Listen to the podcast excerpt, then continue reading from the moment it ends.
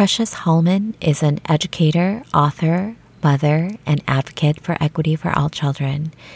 She currently teaches fourth grade science in Memphis, Tennessee, where she resides with her husband and their two sons. Recently, she published her first book, Parents, Children, Home Creating a Supportive Learning Environment During a Pandemic and Beyond. As many parents with young children who cannot get vaccinated just yet, who have anxiety over the upcoming school year, and perhaps anxiety over the past school year. I hope this episode and her book can be a helpful resource and some comfort for you. We discuss her path and training to becoming an educator and her experiences as a teacher and a mother during the pandemic. We also talk about specific things teachers can do to get ongoing support and professional development to build trust, communication, and accountability for themselves, their students, and families, and how we, the public, might recognize and value the work educators do every day. This is Early Care for Every Kid, a podcast for people who want to make learning, living, and loving more harmonious for everyone. I'm your host, Danielle On. Each week, I interview fellow parents, educators, advocates, and community leaders who care for and work with young children and families. I share their experiences, insights, and specific actionable tips on how you could help make the world work better for everyone. Welcome to our conversation with Precious Hallman. Welcome, Precious. You have a passion for children and all people and you've been an educator for 17 years. How did you come to seek out or fall into education as a career? Well, originally, as I mentioned before, I was a biology major. I always had a passion about science and animals and everything that involves science. And it was a huge conflict with being a college athlete and traveling so much for my first two years of undergrad, my freshman year and my sophomore year, that's when I realized, okay, this is not going to work with having labs at night and I'm not here. So I then switched my major. I changed my major after speaking with my parents, and they were fine with it. And I knew that I already loved children. I loved working with them from many years of Sunday school and vacation Bible school and working with children in my community and also in community service activities. And so I was like, well, why don't I go? Why don't I become a teacher? Um, I love teaching, I love facilitating, I love people. And so that's how I came to become an education major. In your undergrad years, is there a lot of hands on interaction and hands on in classroom training as part of the curriculum to become a teacher? Yes, and at Stillman College, they had a really renowned program, educational program, in the practicum years in which you had to actually complete a practicum in every single area. So even PE, because they were saying, what if you go to a small area and you're at a school where you have to teach during the day and you also have to teach PE? at some point during the day. Right. So it was a why I had the practicum with physical education. I had a practicum with special needs children, actually functional skills where you have to teach them just the basics like drinking out of straw. So I had a practicum with them as well. And mm-hmm. so each practicum will last anywhere from six to eight weeks where you're having experience in all sorts mm-hmm. of classes. You had to have a practicum in music where I was working with a music teacher all day with students and just learning the different instruments mm-hmm. and notes it was a wide variety because they were saying, okay, you never know what your experience is going to be out like once you get a job as a teacher. And so I really love that part because it made sure that you were prepared no matter what direction in which your educational career went in, you would be prepared. Mm-hmm. You are a fourth grade science teacher mm-hmm. right now. So I uh, understand that your biology and your science and love for nature and animals probably played into this specialization. Mm-hmm. Do teachers, especially in elementary school, do they get to normally choose their specialization or is it assigned?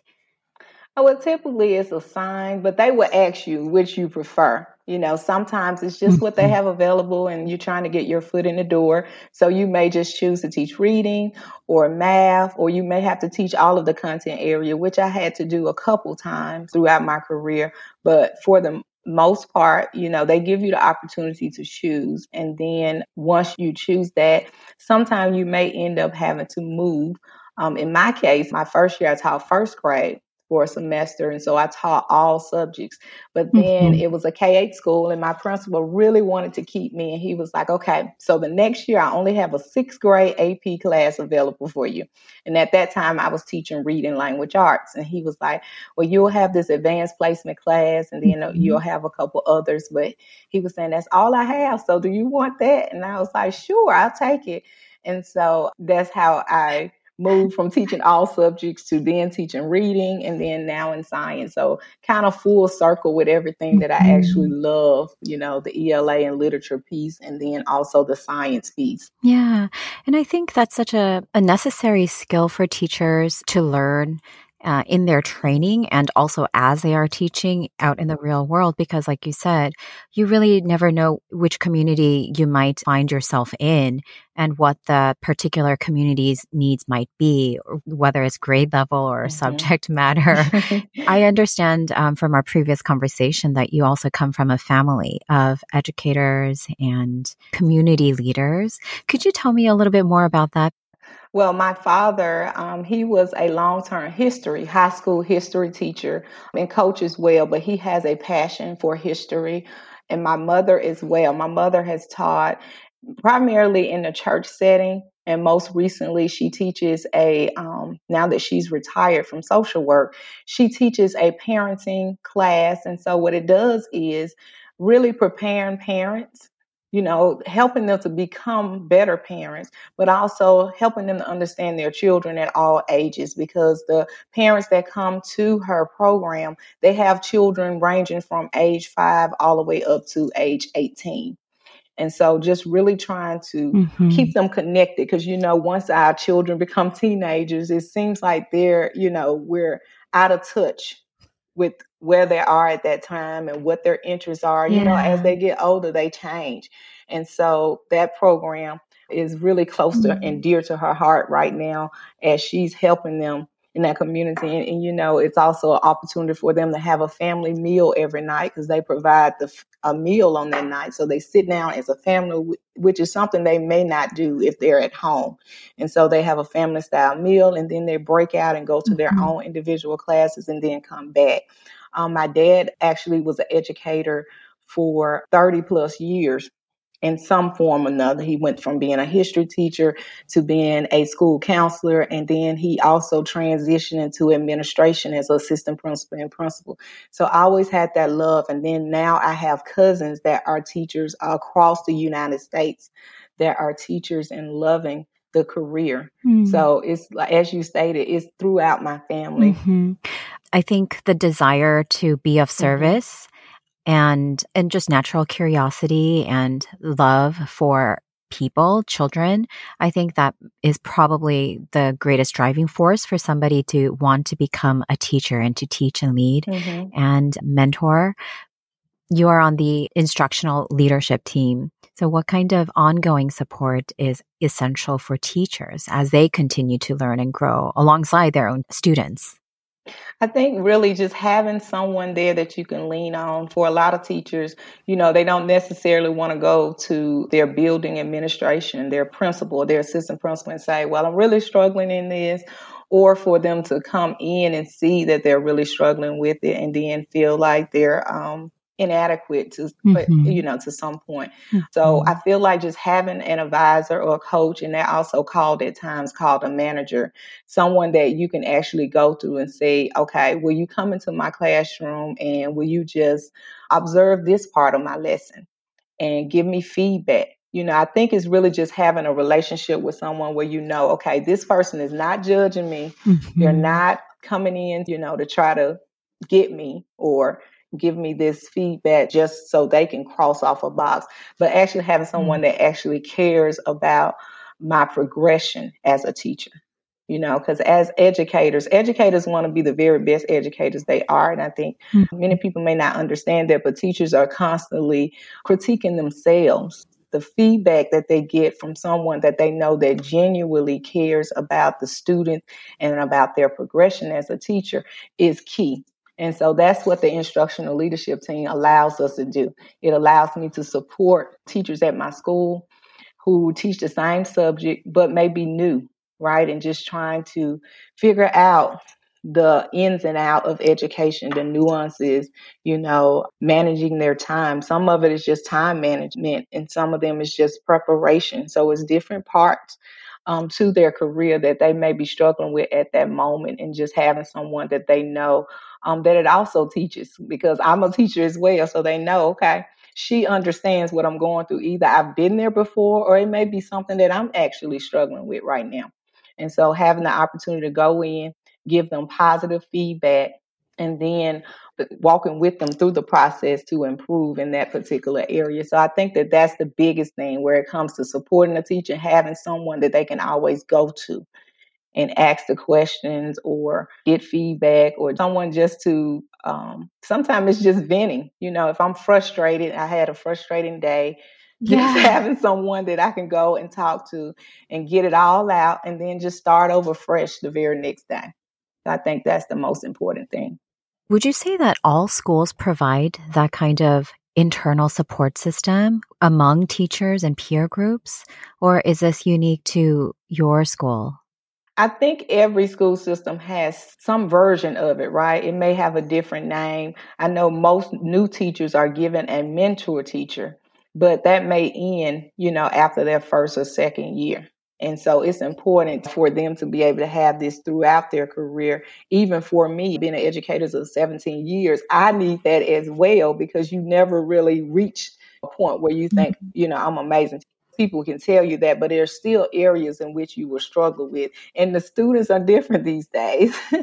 the children that we have these days are totally different from children before in the 80s and the 90s and before then and even in 2000 they're you know they're different they play a lot of video games and maybe watch them more tv mm. as opposed to children in the past spending a lot of time outside and so you have to understand the generation as well that you're teaching and so mm. I think that most school system has mm. it, maybe not so much in maybe the rural areas those smaller towns like my hometown mm-hmm. but in most of the cities and inner city schools they have that support throughout a teacher's career where they always have that accountability mm-hmm. and i think that's key that kind of accountability and also a support mm-hmm. network where you feel like you can safely go and seek feedback without uh, fear of it affecting your performance review or mm-hmm. job security right right what kind of advice might you give to teachers who seek that kind of mentorship or support who may not feel like they have that in their current school system?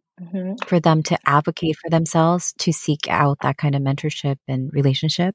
Probably I would tell them to start where they are. Start with those teachers, like maybe friends that they have that teach, maybe not even in that same district, maybe in another state, Two of my best friends teach in two different states. I'm in Tennessee. One of them is in Alabama. Another one is in Mississippi. So they may want to start with those people they know, whether in their district or not. And even those teachers that they have formed relationships with, because like my school, we're like one big family. And so you can go to anyone that you mm-hmm. think that may have something down that you may not, something that you may be struggling and maybe they've mastered it. So I would think also those communities within their mm-hmm. school with teammates or maybe teachers that may teach that same subject but in different grades. Maybe in the K2 teachers may be teaching something mm. that maybe the 3 5 teacher needs to master as well. And so I think just networking within your school or networking within your school system because mm-hmm. when we mm-hmm. have professional development, as we talked about, I facilitated for before, there are teachers in my sessions that are from schools all over the district. And so, even though we're all in the same district, we're all at different schools. Mm. So, that's an opportunity to network as well. You can start, have your own group. Now that we're mm-hmm. using Microsoft Team, you can have a team created where you add those teachers from other schools and you all have the opportunity to get together maybe once a week or bi weekly or even once a month. And so I would say just try networking with other teachers in your area or that you know. I think that's great advice. I think begin where mm-hmm. you are and seek out the people that you can connect with with that same goal. I think that's great advice. And the pandemic has made remote learning the go to mm-hmm. and an actual very useful tool. Yes. I wanted to ask you how that's been going for you this past year and whether you're in the schoolroom or if you're behind a screen as well. Well, it's been going well. And funny you should ask that because I just completed my first week is going back into in person learning. And so, mm, um, congratulations. Thank you. So, we started here in Memphis. We started in August 31st, which is about three weeks later than we would have started. And so, we were all virtual mm-hmm. the entire time up until last week. And for me, I'm a big component of forming relationships with parents and students throughout my career, mainly after I became a yes. parent, I realized the importance of having that support and the parents having a good relationship with the teacher because it's going to benefit the child all the time throughout the year. They have a much more mm-hmm. successful school year if they have that support. And so my main thing has been yeah, that consistency, yeah. that relationship, trying to build that because the students show up. When you have a relationship with your teacher and your mom or your dad and your teacher have a relationship they're going to be there consistently every day. They're going to be logging in. They're going to be excited about learning. They're going to mm-hmm. have that accountability piece as to turning in their work and really striving to do their best and we had finally mm-hmm. mastered teaching from home and then now we're back in the school but we're still yes. not you know walking around teaching we're still teaching online. So now we have students in the building and we also have students that are mm-hmm. home because those parents that opted to for their children to learn virtually this year the school district is honoring that for the rest of the year. And so I love that, especially for my own boys. I asked them what would they prefer, and they wanted to stay home. And so I was glad that I could do that because I know that's not the reality for every parent or every educator. So right now that we're in the building, you know, it's our new normal. But mm-hmm. I would mm-hmm. say that we had a successful first week back. That kind of consistency and accountability at home and engagement from mm-hmm. the family to make it not like, hey, did you do your schoolwork? Let me see. Not like a mm-hmm. control and command kind of watching over your shoulder, but as a mm-hmm. way to keep the conversation going and the engagement and joy for learning. Also, so that the child doesn't feel like he or she does not have the support at home if they needed help. Right. How do you ensure that the parents are aware of any issues that could be prevented? And how do we foster mm-hmm. that environment? How do you get the parents engaged? I would speak as a teacher and also as a parent. Yes, please. Um, so I think as a parent, you know, so that you don't seem like you're being that helicopter parent or standing over their shoulders, I would say have a regular conversation with your kids, maybe doing dinner. You know, start by asking them how was their day, mm. what was the best part of your day, and why, and just having that regular, easy breezy conversation with them you will see them start to open up. But of course, you're going to have to ask questions, especially if you have a teenager like I do. you have to ask those questions that will lead to open ended questions, those how or why questions. Mm-hmm. Otherwise, you'll get yes, no, and you know, that's it. So, asking those questions and being genuinely interested mm-hmm. in what they're doing. You know, if they have an art class and you say, Show me some of your artwork. What did you do in art today? Why did you draw that? Um, what were you mm-hmm. thinking when you draw that? Were you pleased with what your finished product was? Questions like that, because a lot of times our children do want to share with us. We're running around, we're so busy, but they really do want to share, especially if it's mm-hmm. something that they're proud of. You know, they may have had an assessment that day and they made an A or B, you know, and they may mm-hmm. not share it with you at first, but if they see that you're interested and you're going to be asking them these questions each day, though they may seem annoyed at first, later on you will see that they are looking forward right. to yeah. um, you asking them and being genuinely interested in what they mm-hmm. did that day in school and how are they progressing. And then as a teacher, I would say just being consistent with your communication. Mm-hmm. There's so many apps. For my youngest son, he has his teacher has the Class mm-hmm. Dojo app. And so she sends out messages just to me, but she also sends out messages mm-hmm. to all of the parents in the classroom as well. And so that's how she and I communicate. But she also has my phone number. Mm-hmm. So she mm-hmm. called me one day last week just to make sure that she knew how he was going to be receiving education for the rest of the year. So whether he was going to be in person or was he going to remain mm-hmm. home for virtual learning? So I would say for teachers and parents, you need to have that communication mm-hmm. system. For my parents, we send emails to them. We also see emails to the students because some of the parents don't have email addresses or they have email addresses that aren't active. And so um, mm-hmm. sending it not only to them, but also right. send to the student because some of the parents will check their children's email addresses for school. And so just sending out multiple ways. We also mm-hmm. have a grade level Facebook page that we've added all our parents to. And we also have Class Dojo. And so we'll send our communication in multiple ways. And I think that's mm-hmm. important because a parent may not see an email, but they may see a text message or a class dojo because it's an app and it comes up, you know, on their phone as a text message. So it's there for them to see at their leisure, even if they're in the grocery store or they're cooking dinner, you know, they can see it if they have their phones with them. So I think that's important as well, that consistent mm-hmm. communication and also having multiple avenues to communicate with the parent. I think a lot of parents, if they didn't already feel this before, especially during remote learning or homeschooling, that experience really solidified the fact that teaching is such an mm-hmm. essential profession and calling.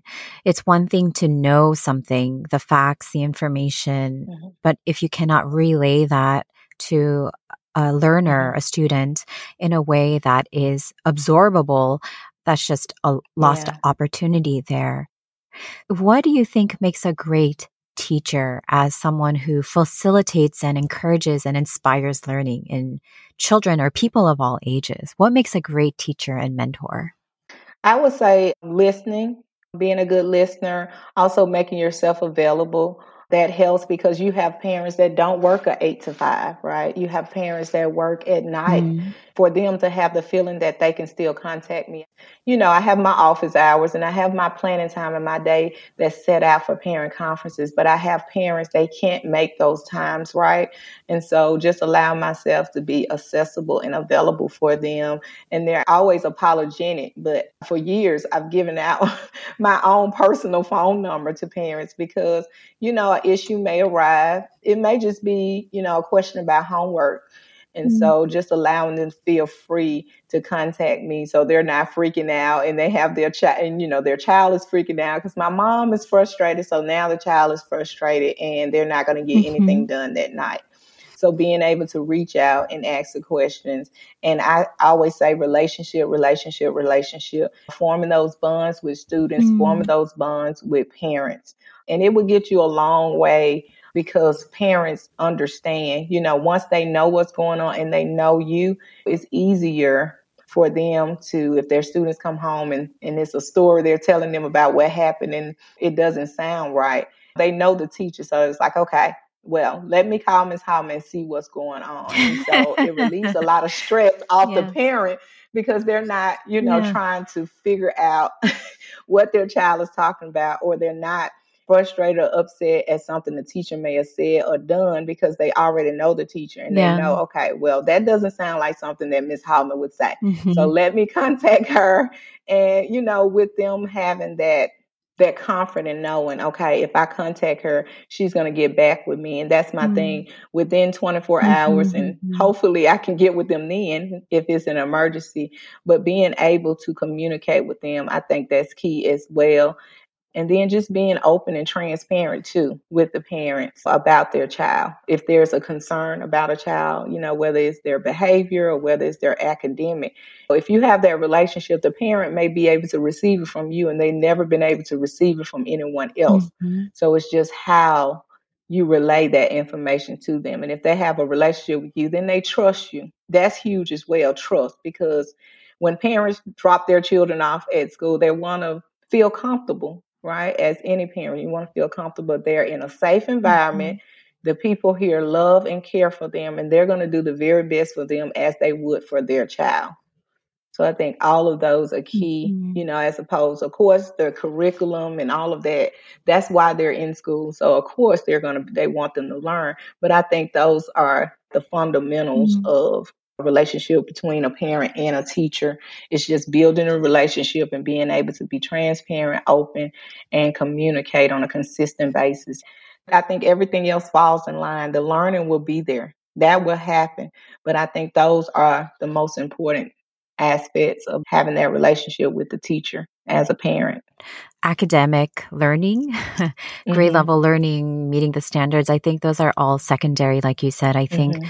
the listening and the trust and the relationship building, creating a safe environment where the child feels safe to explore and actually mm-hmm. free up his brain to learn. I think that is, as right. a parent, I appreciate that so much when a teacher can do that. And I feel safe to drop off my most, our most yes. prized, our most precious cargo.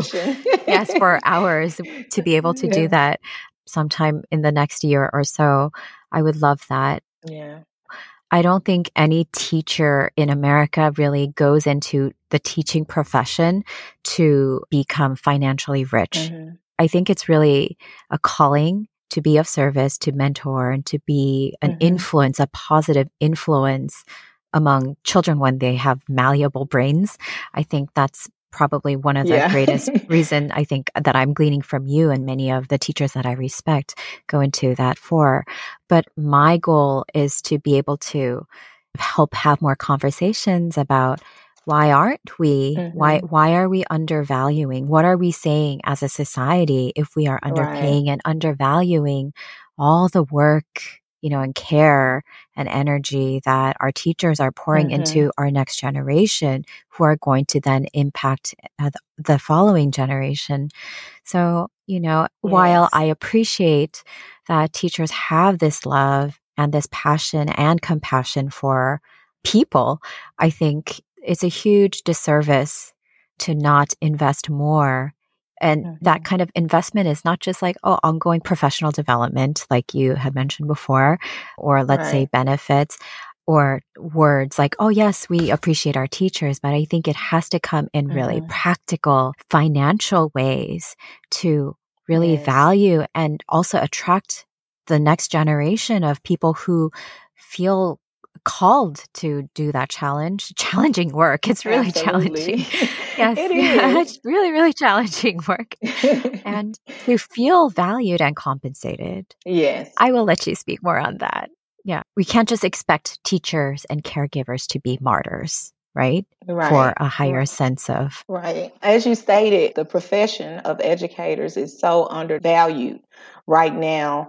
And I think a lot of things that contribute to that maybe uh, instances that people have had. Um, most times, I would say it's a misunderstanding, but you have to be able to come to the table and just talk about it. You know, many of my parents, I always ask them when they're frustrated, okay, you know, now that we discussed it, how do we move on from that? How does it look going forward? Mm-hmm. You know, I think that's important as well.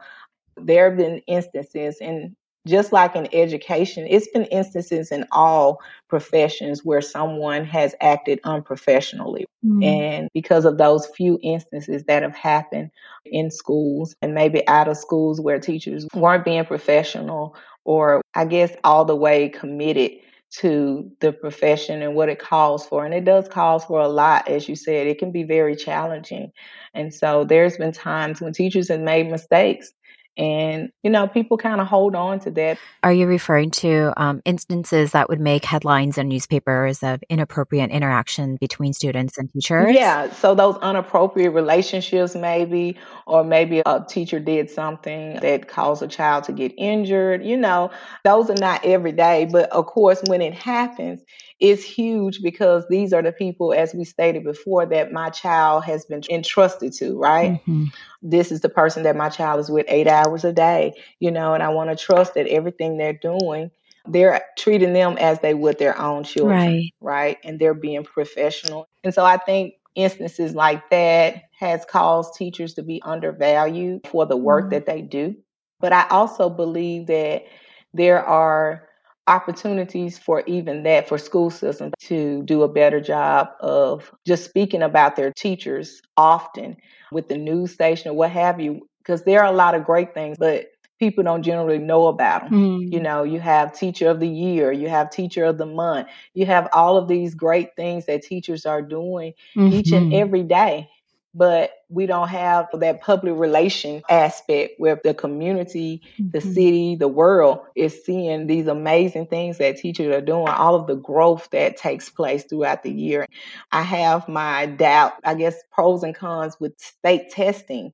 But that state testing also gives you an opportunity to see how hard that teacher worked with that child, how much growth they receive. You have students that are making gains in reading mm-hmm. two and three grade levels in one year. Mm-hmm. So I think also the public needs to know all of the amazing things that teachers are doing each and every day with children. I think that would help too on how the public views us as mm-hmm. educators.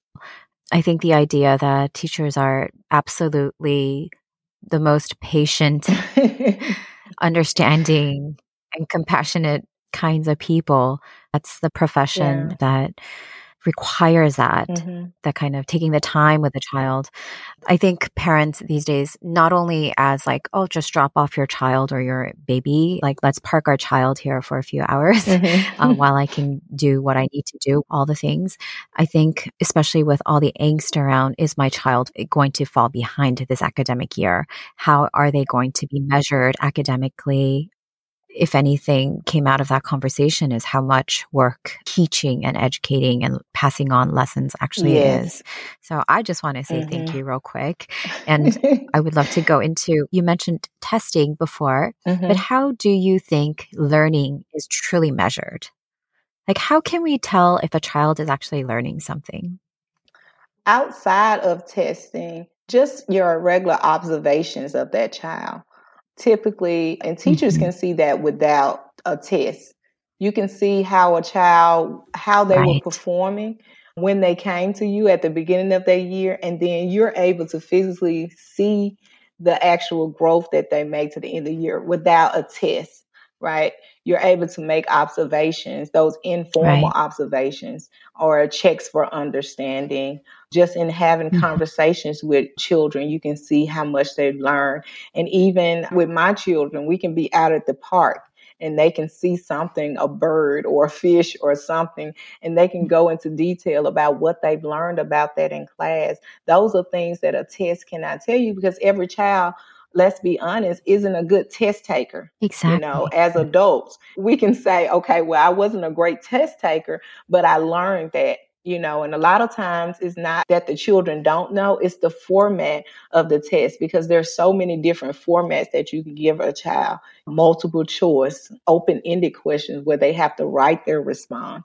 With the test, if it's just one format, it's hard for you to capture how much one child, every single child taking the same identical test, it's hard to capture what every child has learned in the course of that year. And with us having the COVID mm-hmm. pandemic and being out of school, they're calling it nationwide the COVID slide where naturally every child is going to digress yeah. slightly in their education. And I think that's part of the huge push to get them mm-hmm. back in the building. Mm-hmm. We're constantly teaching, but we also have to make up for those um, standards and what they would have learned from March to May. Really, maybe two months, because of course they would have taken their state testing. Mm-hmm. You know, most states take it in April. And so they still missed a good month and a half or mm. two of learning. Mm. It again goes back to the importance of school and education and being in front of a certified teacher. We commend the parents, you as well. Let me commend you and all of the parents that stepped up to the plate to try to educate their students once schools were closed. Yeah, I think academically, I'm sure high school mm-hmm. seniors going off to college or like where those grades really, really matter, whether it's the standardized mm-hmm. tests that they have to take to qualify, you know, mm-hmm. or like entrance yeah. exams, et cetera. I think those are huge. My kids are a little bit younger, actually much younger. So I'm not too concerned about the mm-hmm. academic grade level. But I think there's so much more, you know, just like how to cope even or doing yeah. more housework around the home. I think my kids learn how to fold their laundry a little bit better and all of those things. So I, yeah, I think children are learning in very different ways. I just want to echo also that even adults we all individually just express ourselves very, very differently. Even the same idea, we might express it in visual arts mm-hmm. or or in a song or in dance or in a poem or like long form sentences or whatever your genius is. I think it shows up in different ways. So I think it's really a compromise of sorts to ensure mm-hmm. that we are kind of learning and progressing along to offer that test as a way to measure but I hear you on like how it uh, misses the nuance and yeah. what the children are actually learning. I just worry that these kind of how to test better, the testing techniques mm-hmm. might kill our children's natural uh, joy or curiosity for learning and creativity as well. Yeah. How do we not do that? how do we keep that natural spark in like that all babies and young children have? Mm-hmm. I think one important thing is for teachers not to teach to the test. And I mm-hmm. know it's a lot of pressure as mm-hmm. an educator to do that. But I feel like the strategies you're teaching throughout the year should not be just geared to the test. You should be teaching strategies in general, life strategies, mm-hmm. strategies in which they would mm-hmm. use, even if they were filling out a job application, strategies on how to just mm-hmm. like using context clues, being able to read a sentence and figure out what a word means, even if you don't know. It's those basic strategies, even though they're labeled test taking strategies, there are so many strategies in which you can teach them that will help them benefit on the test, of course, but it mm-hmm. also help them benefit in other facets of their life as well. Just basic life skills as well. I think life skills is a huge part and that is not in the curriculum neither is cursive writing anymore. But those are all the skills that students need to know right? And i think the newspaper is written on the eighth grade level so if we can just get our students those mm-hmm. students that may have progressed in their grade level, but may not necessarily be the strongest reader. If we could just focus on getting them to at least being able to read on eighth, ninth grade level, you know, that would still drastically change the trajectory of their career in the future or their job, whatever they decide to do. That's so interesting. And I really appreciate that point because I hadn't really thought about test taking mm-hmm. as achieving more than just measuring life skills, I can even just think managing your time yes. or figuring out what is being asked, I guess. Yeah. Mm-hmm. And like that kind of literacy so that you can decipher information and know how to get information to make the best decisions for yourself. I hear you. Wow. I thank you. Thanks for that point. You're welcome.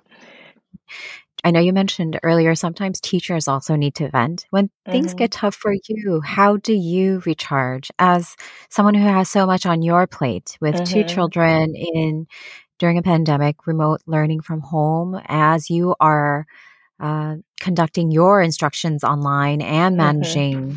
just the family? How do you recharge? Besides the occasional trip to the nail spa.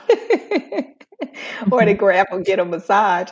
Um, mm-hmm. really just um, having time to just be just pulling away, you know, having some quiet time alone, um, mm-hmm. writing helped as well. And I think that was why I was able to actually get my book written during the pandemic because I had a lot of time other than the occasional road trips or taking the boys to the park.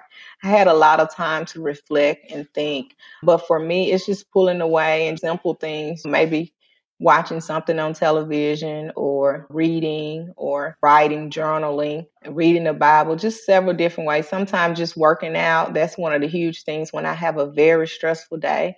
I used to go straight to the gym. Now I'm working out at home. So just having those moments to pull back and also setting boundaries. I know for a lot of teachers, they're working 24 7 and they can neglect mm-hmm. themselves as mothers do as well. We do that as well. We neglect ourselves and our health especially our mental health because we're always taking care of other people or thinking about other people or planning for other people. But I think also setting those healthy boundaries, maybe setting a cutoff time every day that I'm not going to work. Of course, some nights you're going to have to work late on a project, you know, just having boundaries like after eight o'clock, I'm not checking my email.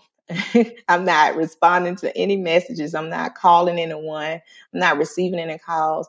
Setting those healthy boundaries for me, one of the things, the most important things I did when I became a mother and as they got older, is just once I leave work, I leave work, right? I don't think about it again until the next morning. Mm. But once I drive off that parking lot, then I'm not going to give work any more of my time and my energy.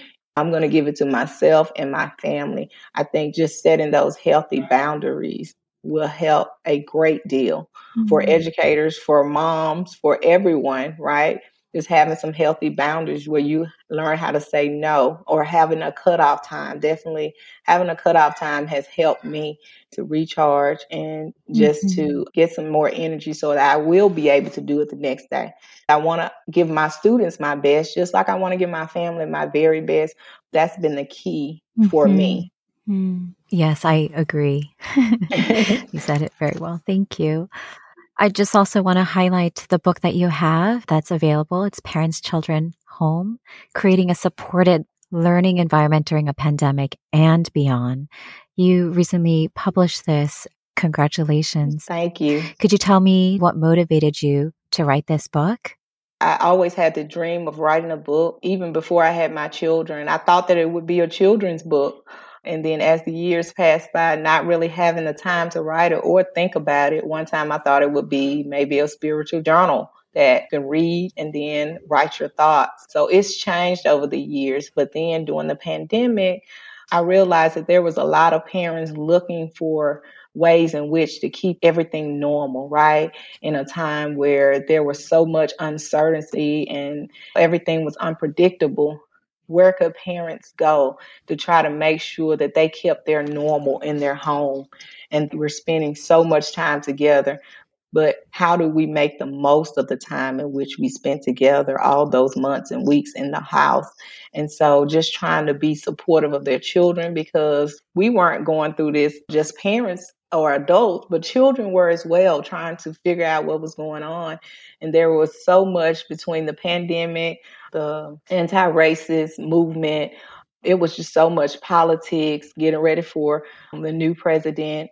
For us, it was difficult, right? But especially for our children. Yes. And so it was opportunity just to really help parents because you have parents at home trying to figure out, okay, so how do I talk to my child about what's going on in the world right now? What if my child is anxious? I'm anxious as well. So, how do we approach that when I'm anxious and they're anxious yeah. and I'm trying to be the best parent I can be? But I don't know how to because this is new for me as well. And then education, right? They're at home all of a sudden, they're not going to school every day and they're not learning. So, how do I keep them from digress and how do I keep them from going into depression because they don't have that peer interaction with their friends and with their classmates. So I wanted really to provide some guidance to parents to help them during this time. A time in which they didn't know what to do. I mean, I was mm-hmm. struggling myself each day especially when you're on a routine yes. of getting up, getting your kids out to school, you're going to work, and then you're going to the gym and all this. The gyms were closed, the schools were closed, office buildings mm-hmm. were closed. So mm-hmm. what do mm-hmm. we do now? And for some parents, they still had to go to work mm-hmm. during this time. And I thank them. They were essential. Mm-hmm. What do I do if I'm working during the pandemic and my children are at home? You know, a lot of children were at home alone or they were with grandparents or family friends. And so I just really wanted to provide some guidance for parents to let them know it's going to be okay. I was going through this as well with them and just letting them know they had something that they can fall back on and offer really practical mm-hmm. information to kind of bridge some digital divides. Right. I also didn't know where to go for resources. I just want to read one quick part of your introduction where I really appreciate that you say, I do not claim to be an expert in health, social, emotional wellness, or psychology. However, I do possess the heart, experience, and wisdom of someone who's passionate about educating children, strengthening families, building relationships, and fostering mentorship. And this is truly a book where it encourages and makes it easy for the laughing, listening, and learning to continue. So mm-hmm. I, I encourage yes. listeners to check that out. I'm going to include this in the show notes. And I just want to ask one last question. While we have our children, what is the greatest lesson that you wish to pass on to your children? Oh, wow. The greatest lesson. I would say that everyone is somebody. You know, so many people are overlooked because of how they look, maybe their clothing, maybe their skin color, maybe their job title. I've made it a point that when I meet people, I ask them, what's their story because so many times people ask you what you do mm-hmm. and whatever you do it's great, right? If you're a stay at home mom, that's amazing. I wish I could do that. I wish I could be a stay at home mom. And I, have actually contemplated it twice. Each time when I was at home nursing my boys, I contemplated becoming a stay at home mom. So I feel like um, so much is put on what we do for a living as opposed to who we are. I feel like everyone has a story and you can learn some from their story, right? I would say that's the greatest lesson aside from trusting God and doing his work while we're on here on earth, definitely valuing people, all people, regardless of their background and their ethnicity or the language they speak or where they're from, just valuing people because everyone is important. Everyone is somebody. They are not little people. It's just people. so I would say that's yeah. one of the greatest things that I would like to pass on to them. And I'm sure besides your two sons, all your students and even the families that you meet will probably get that from you, just in how you um, interact and listen and care and pay attention. So I really honor that and I appreciate that. Thank you so much, Precious. Yeah, you're so welcome. Thank you.